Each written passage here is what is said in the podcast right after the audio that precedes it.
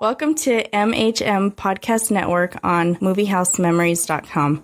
Podcast for pod people. Our feature presentation begins now. You are listening to the Lunchtime Movie Review at lunchtime movie review dot com, and we, we are the children are of the, the children of the eighties. Does this mean we have to watch another odd movie?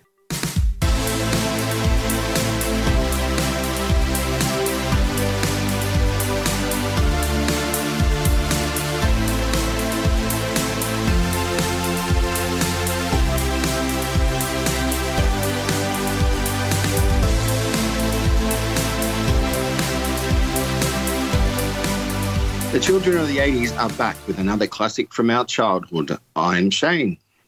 I'm Chris. And I'm Patrick.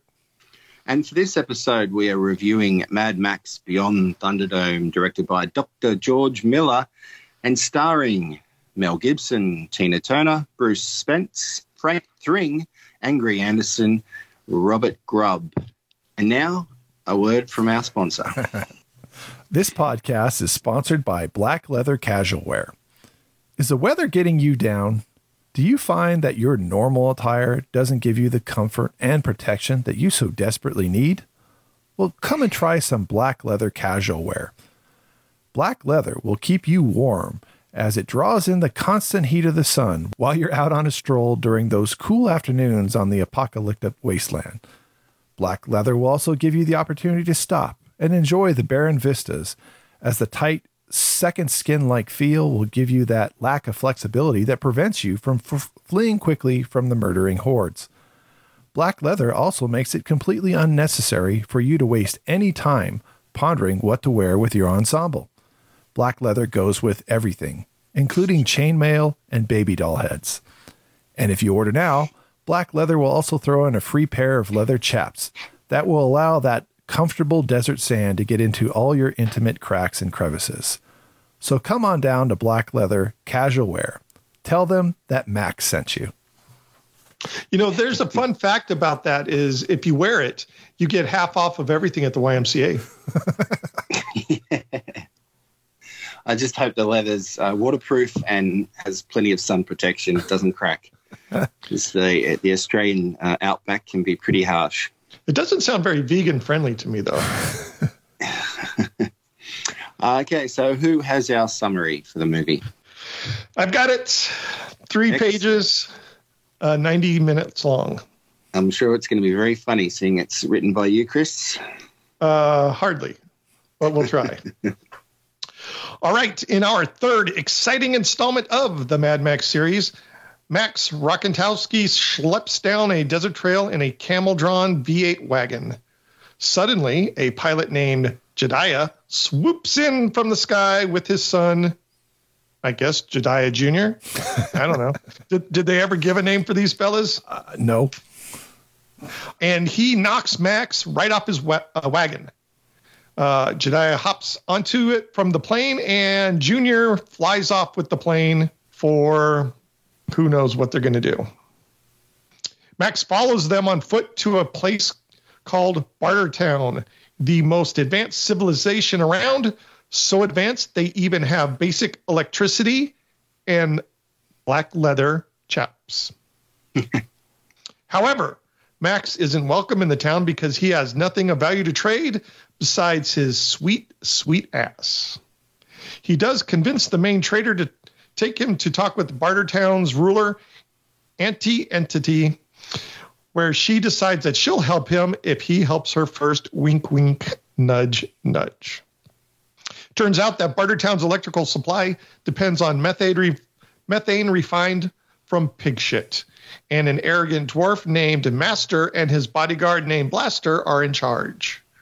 Patrick, uh, I guess this now officially qualifies as a fantasy film. It does. With the, uh, with the uh, presence of Master, right? Correct. She has an uneasy truce with them for control of Barter Town, but of late, Master has been a little prick. She tells Max to confront Blaster so they, their conflict can be resolved with the duel to the death in the gladiatorial arena called Thunderdome. Max agrees. After he sizes up his opponents, he challenges Blaster to a fight and wins, but refuses to kill him because he learns Blaster has something like Down syndrome or nuclear fallout disease, or do we know anybody? Bueller? No. Okay. Anyway, Max tells Auntie in front of everyone that he's not going to go through with the deal. Master, not knowing of Auntie's deal, is a little pissed, and he vows to shut down the refinery, the refinery in retaliation. With no electricity, this would effectively close down Barter Town. Auntie has one of her goons kill Blaster and imprisons Master in the refinery. She then exiles Max by binding his wrists, throwing him on the back of a horse, and sending him off into the wasteland, where we get the song Horse with No Name. Fun fact. Uh, soon, a young woman named Savannah rescues Max and takes him to her village called Planet Earth.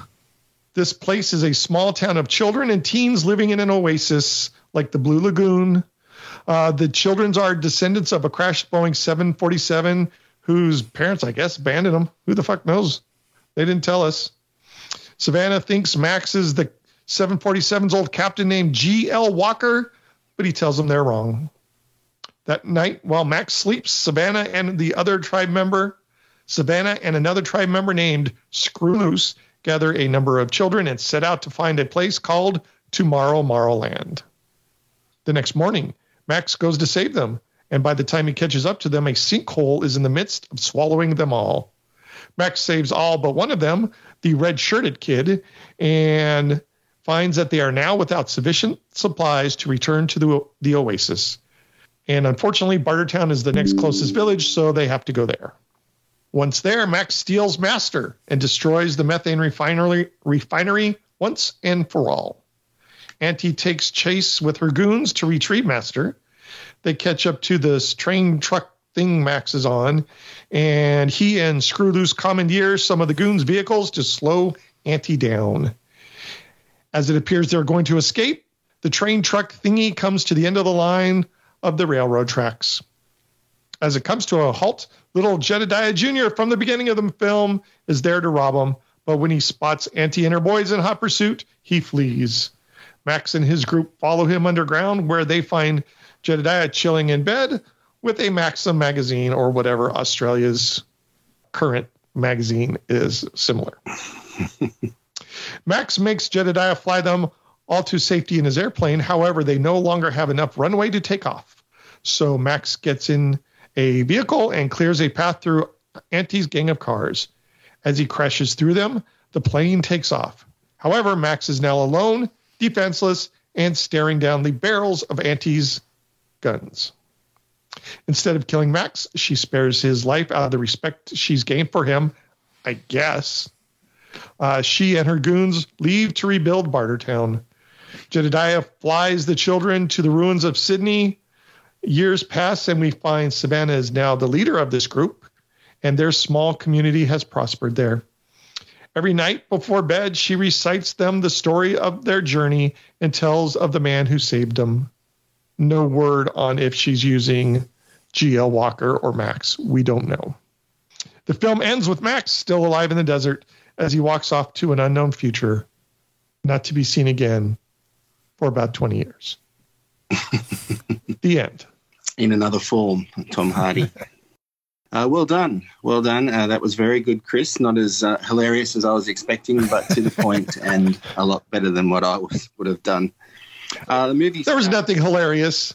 There, there was no nothing hilarious about this film. No, not really. I'm, I'm really keen to know what you guys thought of the film. That's for sure. But first, I'll um, stats. Uh, all I could really find was off a bit of box office. Now, it says domestic, and then it says worldwide, and it's exactly the same total. So this is not going to be correct, but uh, it says domestic, which meaning U S A domestic, uh, thirty-six million two hundred thirty odd dollars. Um, but in Australia, it was released a month earlier. So in the U S, it was released in July on the twelfth, nineteen eighty-five. Uh, it was released in Australia on the twenty-ninth of June, nineteen eighty-five, and in Australian box office, it reached four million two hundred seventy-two dollars, a little bit after, a little bit in change after that. So that's really huge for eighty-five box office money. That is a big, big success. Uh, it did not get any Oscar nominations. I was a little surprised, but it did get a Golden Globe um, nomina- nomination for the song We Don't Need Another Hero. And, yeah, that's all I could really find on stats. Uh, I'll start with you, Patrick. What's your – let's start with some likes. What did you like about this film or any points you want to bring up? Well, uh, you know, I, I when this film came out, it was at the time, and I will stress at the time, was my favorite of the Mad, Mad Max films. It, was it? It, it was. It was, it, and it was probably the because it was the most access, uh, accessible to me. That uh, the original Mad Max wasn't shown that often, um, and I didn't have a, an extensive V H S collection at this point. Uh, but this came out and then came on H B O frequently, and partially because it was P G thirteen, it would play during the day as well. So I got to see it many times. So that's probably why I liked it. I also really like the song. Uh, I like the two the two Tina Turner songs, both in it. Uh, you, We Don't Need Another Hero and One of the Living. I, I I've always liked those songs a lot. Um, yeah, and, they're great. And this was the only Mad Max film, and even to this day, the only Mad Max film that I ever saw in the theaters uh, was this film. Uh, because I was, this is my theater going days. I was too young when Road Warrior came out and it was R rated. And then I had kids when uh, Fury Road came out. So I didn't catch that one in the theater. I had to catch that oh, one at home. What a shame. So, but you know, I had a much bigger television by the time Fury Road came out, but uh, you know, there was, I, I was very familiar with who Mel Gibson was. I, I was very familiar with the Mad Max series. I had been exposed to them for, through Road Warrior first and then the original Mad Max. Uh, and I really liked both of those films, Road Warrior more so, but this was the one I saw most often when I was a kid.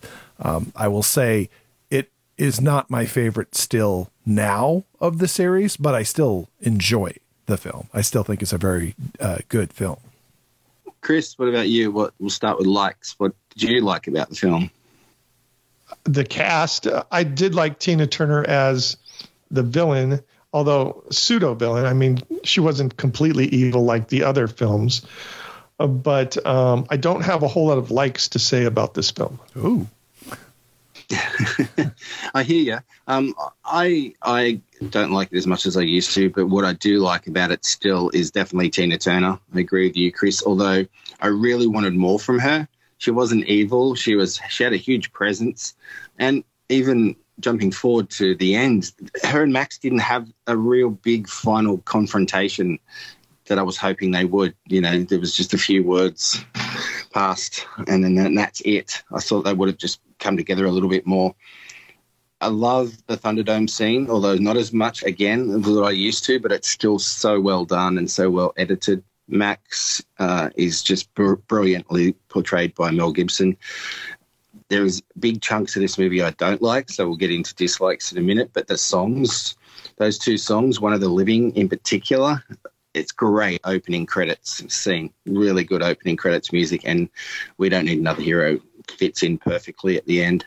Yeah, so that, that's what I like. And the, the, the Dean Semler uh, cinematography, not as good as the previous film, Mad Max two, The Road Warrior, but um, his cinematography really looked great again. And um, Maurice Jarre, or Jarre, I think it's a silent J, he did the score. Um, really big composer. He did Lawrence of Arabia and so many other big films.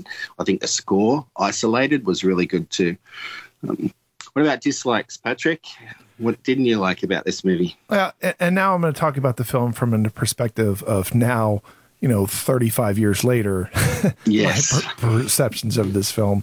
Uh, I will honestly say now, this is my least favorite of the four Mad Max films that have come out. It's, it's watered down. It is not ultra violent like uh, Road Warrior or even Mad Max, and I I I think there, I think the appeal to almost a kiddie audience by adding the elements of the kids, making it P G thirteen, it, it kind of neutered Mad Max to a certain extent. That there's a lot of repetition of what we have we've had before. We've got, you know, there's, and this is my kind of the complaint about most Mad Max films. There's an element of, okay, now's the time for a big chase, and it's always in the the, the climax of the film.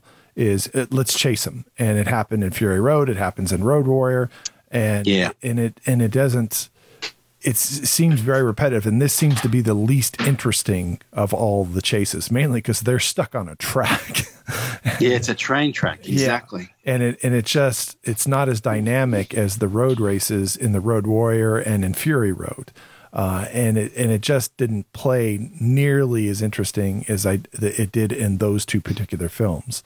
The, there's certain things, you know, because I. I, you know, I hadn't watched this film probably in twenty years. It's been a long time since I've seen this film, and and uh, going back and watching it now, and then doing the research for it, there was things that they talked about what they were intending to do.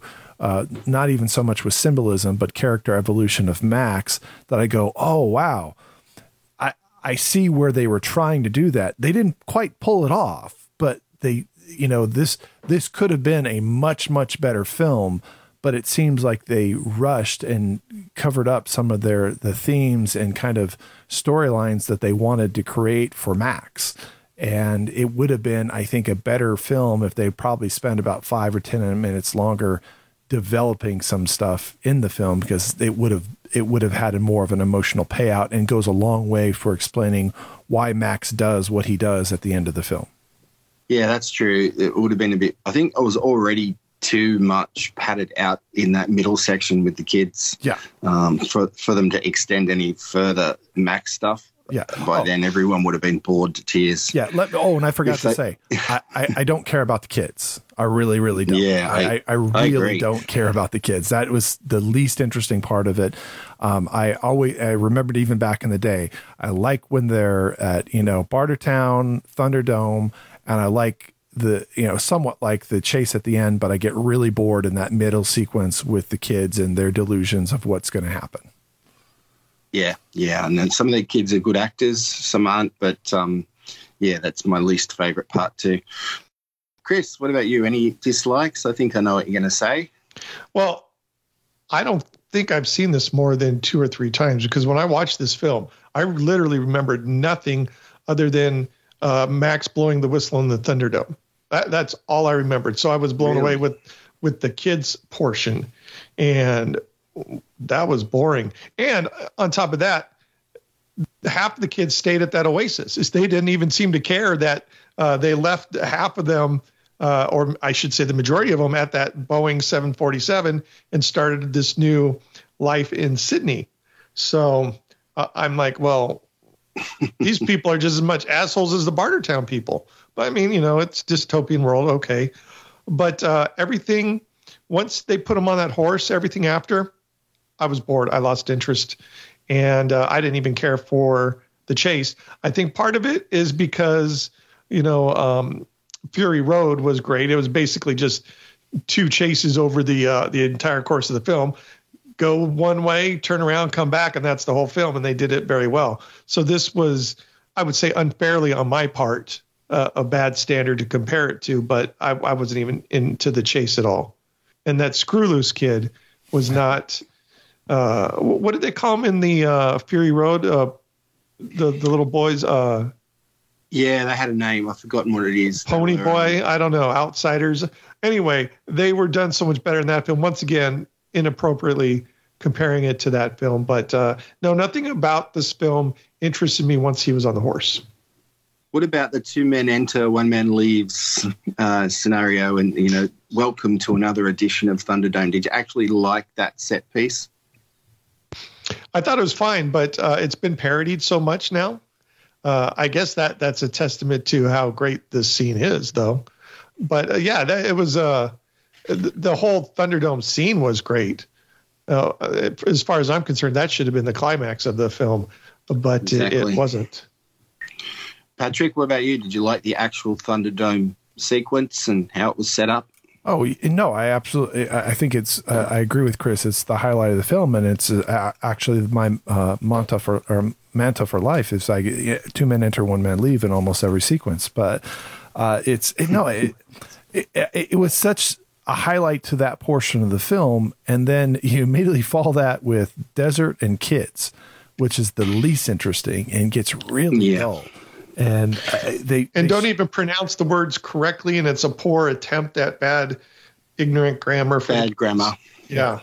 So, yeah. Yeah, that, obviously that's what they were going for. And, it, yeah, that's what I mean. Some acted acted great, others weren't. Um, Anna Goanna, played by Justin Clark, I thought was a standout. She always stood out to me. Savannah Nix, that actress whose name escapes me right now, but she's pretty good. And there's there's a few of those kids that grew up to be actors, remain to be actors on a lot of Australian television and bit parts in, in various movies, but they, other than Justin Clark, many of them just did not continue acting um, and doing what they were doing.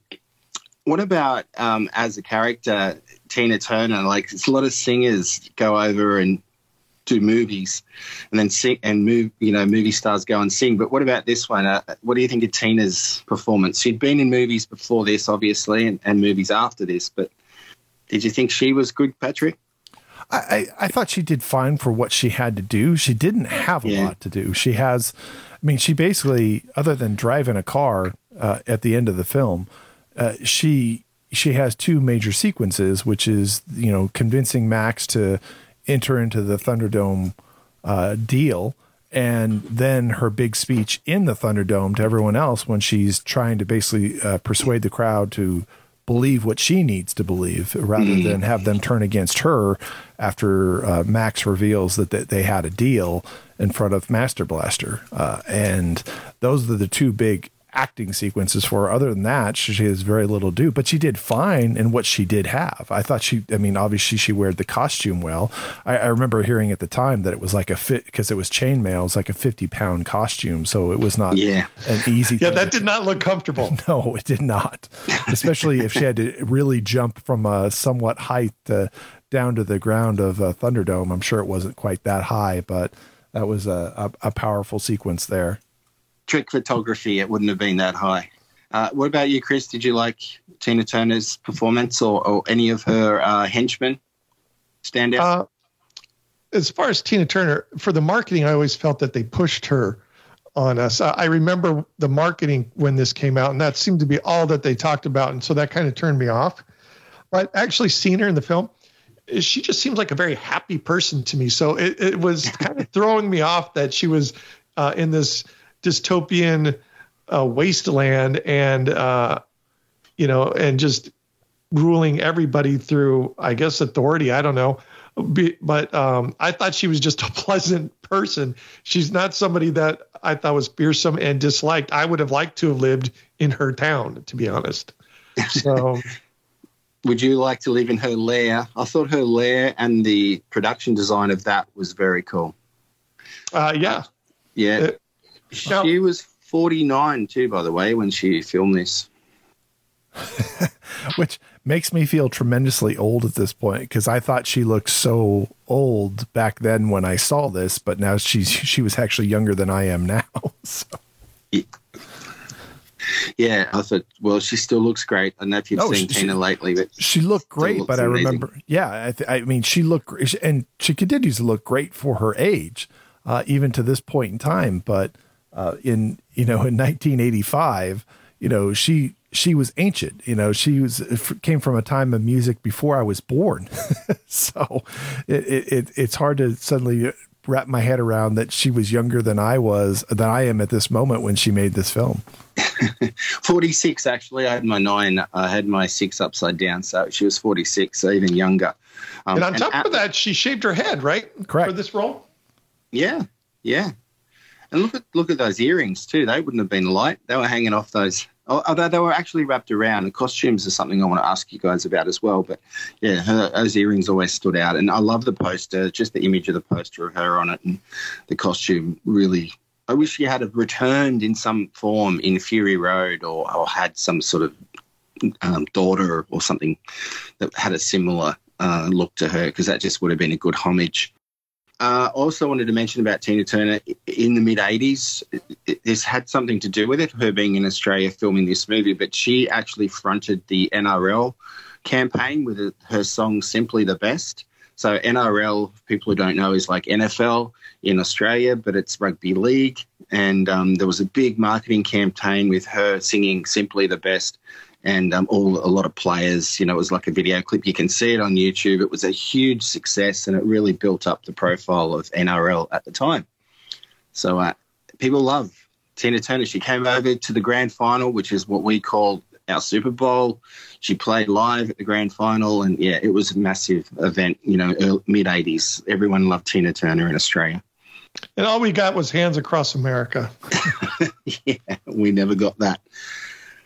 Uh, so what else? Anything, any extra things you want to mention? Um, I'll kick off by just saying that I noticed that some of the extras in the Barter Town and some of the henchmen that were Tina Turner's sort of uh, groupies, they had fake mohawks. Some were like wearing mohawks that was strapped on. I noticed there was like things under their chins, uh, and others were real mohawks. So they had a combination there. Also, they speeded up a lot of the action action scenes again, which I know they did in the in the previous movie, but I don't know if I like that. Makes it look a little bit more exciting, I guess. But yeah, um, that was something I wasn't keen on. And the Atomic Cafe was the name of the cafe in Barter Town, and that's actually a, a movie, a documentary that was from the early eighties. I don't know if George Miller sort of modeled it off that. But, yeah, I just thought that was worth noting as well. So anything random stuff that you guys would like to bring up? Well, we haven't talked about Max himself, Mel Gibson, and his performance in this. And, yeah, true. I haven't brought him up yet. And, Sorry. You, you know, it's the, you know, and, as, and this is going back to what I kind of hinted at or talked about before. Like, doing the research for this, they were talking about that there was, this film was supposed to kind of symbolize how Max had evolved.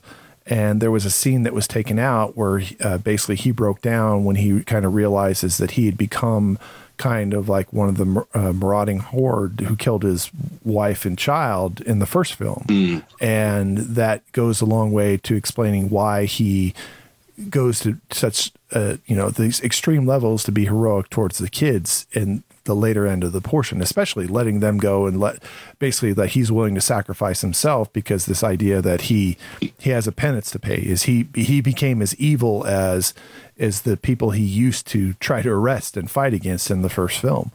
And I don't think they effectively conveyed that. And I think that scene that they took out was, was a crucial scene that I would have gone a long way to explaining way he the way he was, because he's literally a gun for hire. He's going to go kill, you know, Bat Blaster in Blaster, Thunderdome. Yeah. yeah. And you know that you know that that is not a heroic action. Yeah, he wants his stuff back, but he's going to kill a person to get it. And and that he finally has that, you know, epiphany right as he's about to smash Blaster in the face with the the hammer. And backs off. And I, I know there was uh, there there's some connection there, or reading some research that some people say, hey, there was uh, a mentally challenged character in the first film, and they they kind of it could have been conveyed that this was that same character, or it just was that's um, right yeah yeah br- brought back the memory to him of his past life and caused him to stop. And it's like, these are great points. Why didn't you emphasize that a little bit more and go and stop? Because this is not an extremely long film. I mean, if you would have added six or seven more minutes of story development, or taken six or seven more minutes out of the kid portion of it in the middle of the film, I think it would have been a much better film and a much better role for Mel Gibson, because otherwise what you have is he hardly says anything through, as he hardly says in any of the films, but it seems like he's sleepwalking through the role. He doesn't seem to be as dynamic. Things seem to be happening around him, and he occasionally reacts to it, but he's not, he's not the proponent of most of these things. You know, the kids are the ones, kids pull him back to Barter Town. Kids are the ones who break in oh, yeah. down there. He's going to help them, but they're the one instigating things. And then Master's the one like, let's get on the train and go. You know, he's not leading this. He's just along for the ride, which does happen again in Fury Road as well, because uh, Furioso is the one who kind of leads the charge, and he's just along for the ride in that one as well. Uh, before you go, Chris, I, I agree. Um, they could have taken actually sixteen or seventeen rather than six or seven minutes out of uh, the whole child portion, and the Lord of the Flies, watered down Lord of the Flies type scenes that they had. I actually think they would have thrown a lot of money at Mel Gibson to, to do it. I don't think he was very keen after Mad Max two to, to return to the role. I mean, there was talk after this one, a decade or so later, that Heath Ledger, and I've mentioned this when we've talked about Mad Max previously on Movie House Memories, that Heath Ledger was going to be in Son of Max, which would have been, uh, you know, another Mad Max movie, probably, because they starred together in The Patriot. So there was all this talk about them playing Mad Max and Mad Max Junior That never obviously happened. I, I, I don't know. I think I it was think... tentatively titled uh, Brokeback Max, if I remember correctly. Yeah, good one. uh, but I, I think in Mad Max two, Patrick, he he showed compassion then too, you know, obviously with that feral kid and the town that he, well, that group of people that he say sort of helped with their truck to get fuel. So, yeah, I mean, there was – Mad Max was – I mean, Mel Gibson was kind of sleepwalking through moments of this film, but he still had a presence for me. He still was good, but I don't think he really wanted to do it exactly. I just have that feeling that they threw money at him, Warner Brothers, because they, they're the ones who really pumped this movie. Yeah. Chris, well, what about you? Any random stuff or talk anything you want to say about Mel Gibson?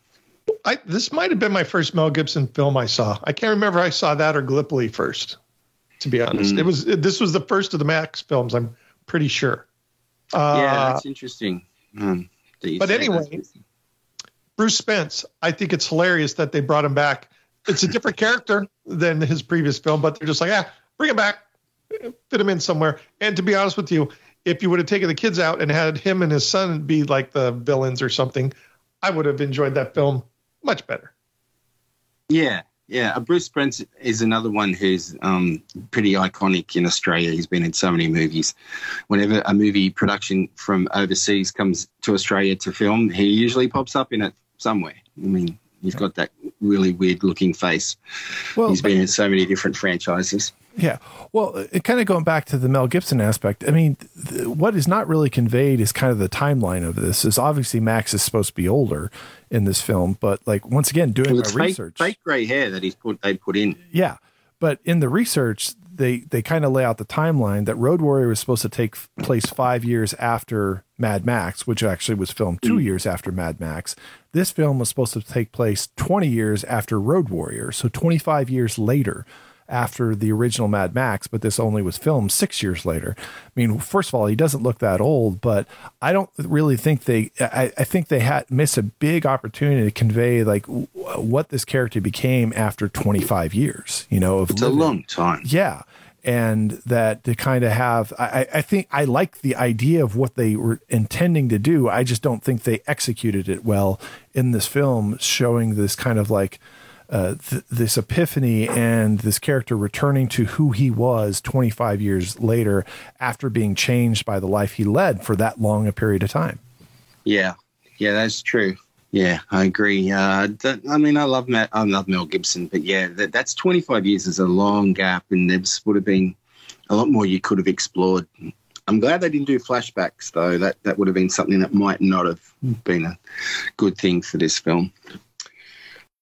All right, so I'll start off with you, Chris. Uh, does it stand the test of time?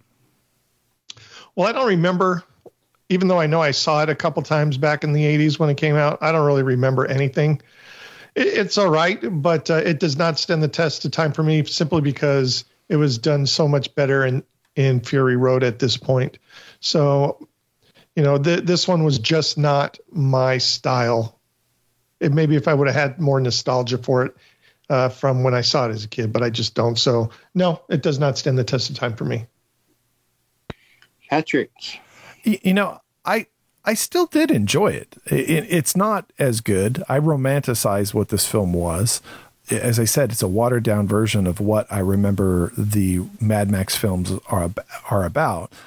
But I still enjoyed watching it. It's got slow moments.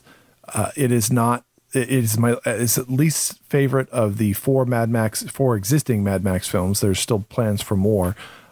But at the end of the day, I still think it's entertaining enough for people to watch. I think there's still a magic to that character. And the completist in me is like, hey, this you need to see this if you're going to see all the rest. You know, I wouldn't skip the third chapter in a four chapter book. You know, it's, it, this is something you should see. And, and if you like Fury Road, it's, it's got the elements of it. I agree with Chris. Fury Road does it better. I think Road Warrior does it better, but it doesn't do it. Oh, that yeah. doesn't do it badly. There was, there, I mean, there was a lot of post-apocalyptic uh, apocalyptic films that came out in the eighties, you know, Steel Dawn and shit like that. This is still heads, uh, uh, you know, leagues above uh, those types of films. So I, yeah, I would say it's still wor- worthy and it still uh, stands the test of time. Steel Dawn wasn't that bad. Yeah, it was. Steel Dawn is bad. um, yeah, well, there was so many Italian, especially Italian uh, rip-offs of, of apocalyptic movies, and then they were dubbed into English, or they had an American actor and they went over and filmed in Italy. That there was so many of them. Uh, you're right. I agree. I actually agree with you, Chris. I don't think it does stand the test of time, and I've seen this movie so many times since I first saw it at the cinema when I was a kid. One of my local cinemas. I've seen it on the big big screen since. I've interviewed people from it. Um, I have it on V H S, D V D, and now watching it for this, I have it on four K. But it's still a vanilla release. There are no extras at all. It's just the movie, which I think sucks because you were talking about a deleted scene, Patrick, and there's there's stuff on the National Film and Sound Archive of Australia. That website will have a few things, especially a lot of production photos and things, but that's all. Like, honestly, it really needs a special edition.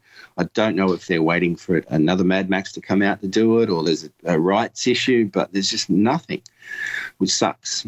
Uh, there is a documentary coming out soon. At the time of recording this, it's not released yet, but it's called Beyond the Wasteland, and that's uh, filmed already by a, a group of people who absolutely love Mad Max. It's like a fan film that's turned into this huge documentary. It's touring the country, Australia. So that might be available online one day. It's called Beyond the Wasteland.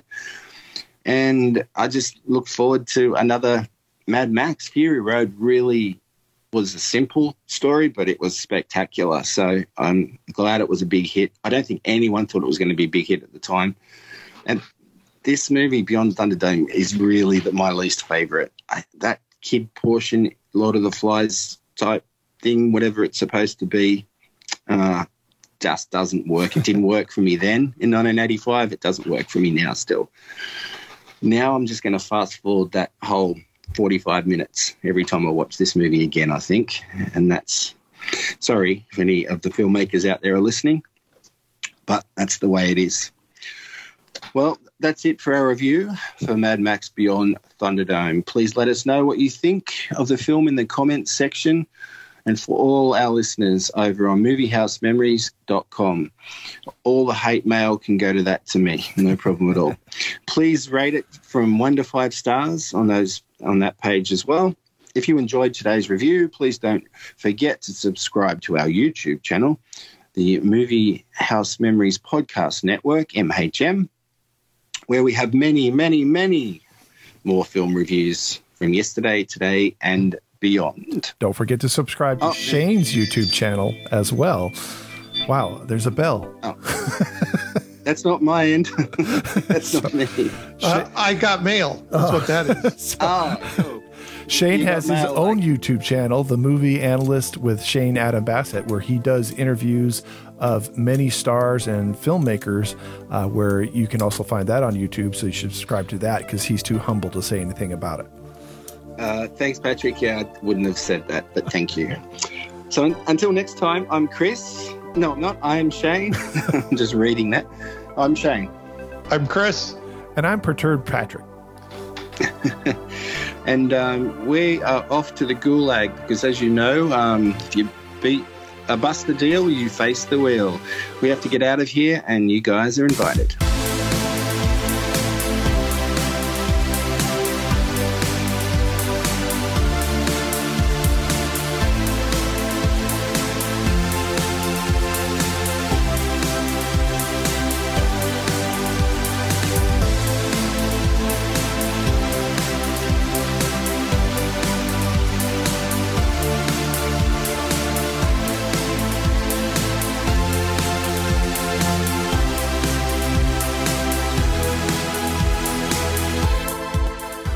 Podcast is intended for entertainment and information purposes only. The theme music for Lunchtime Movie Review Fireworks is provided courtesy of Alexander Nakaranda at serpent sound studios dot com under a Creative Commons Attribution four point oh license.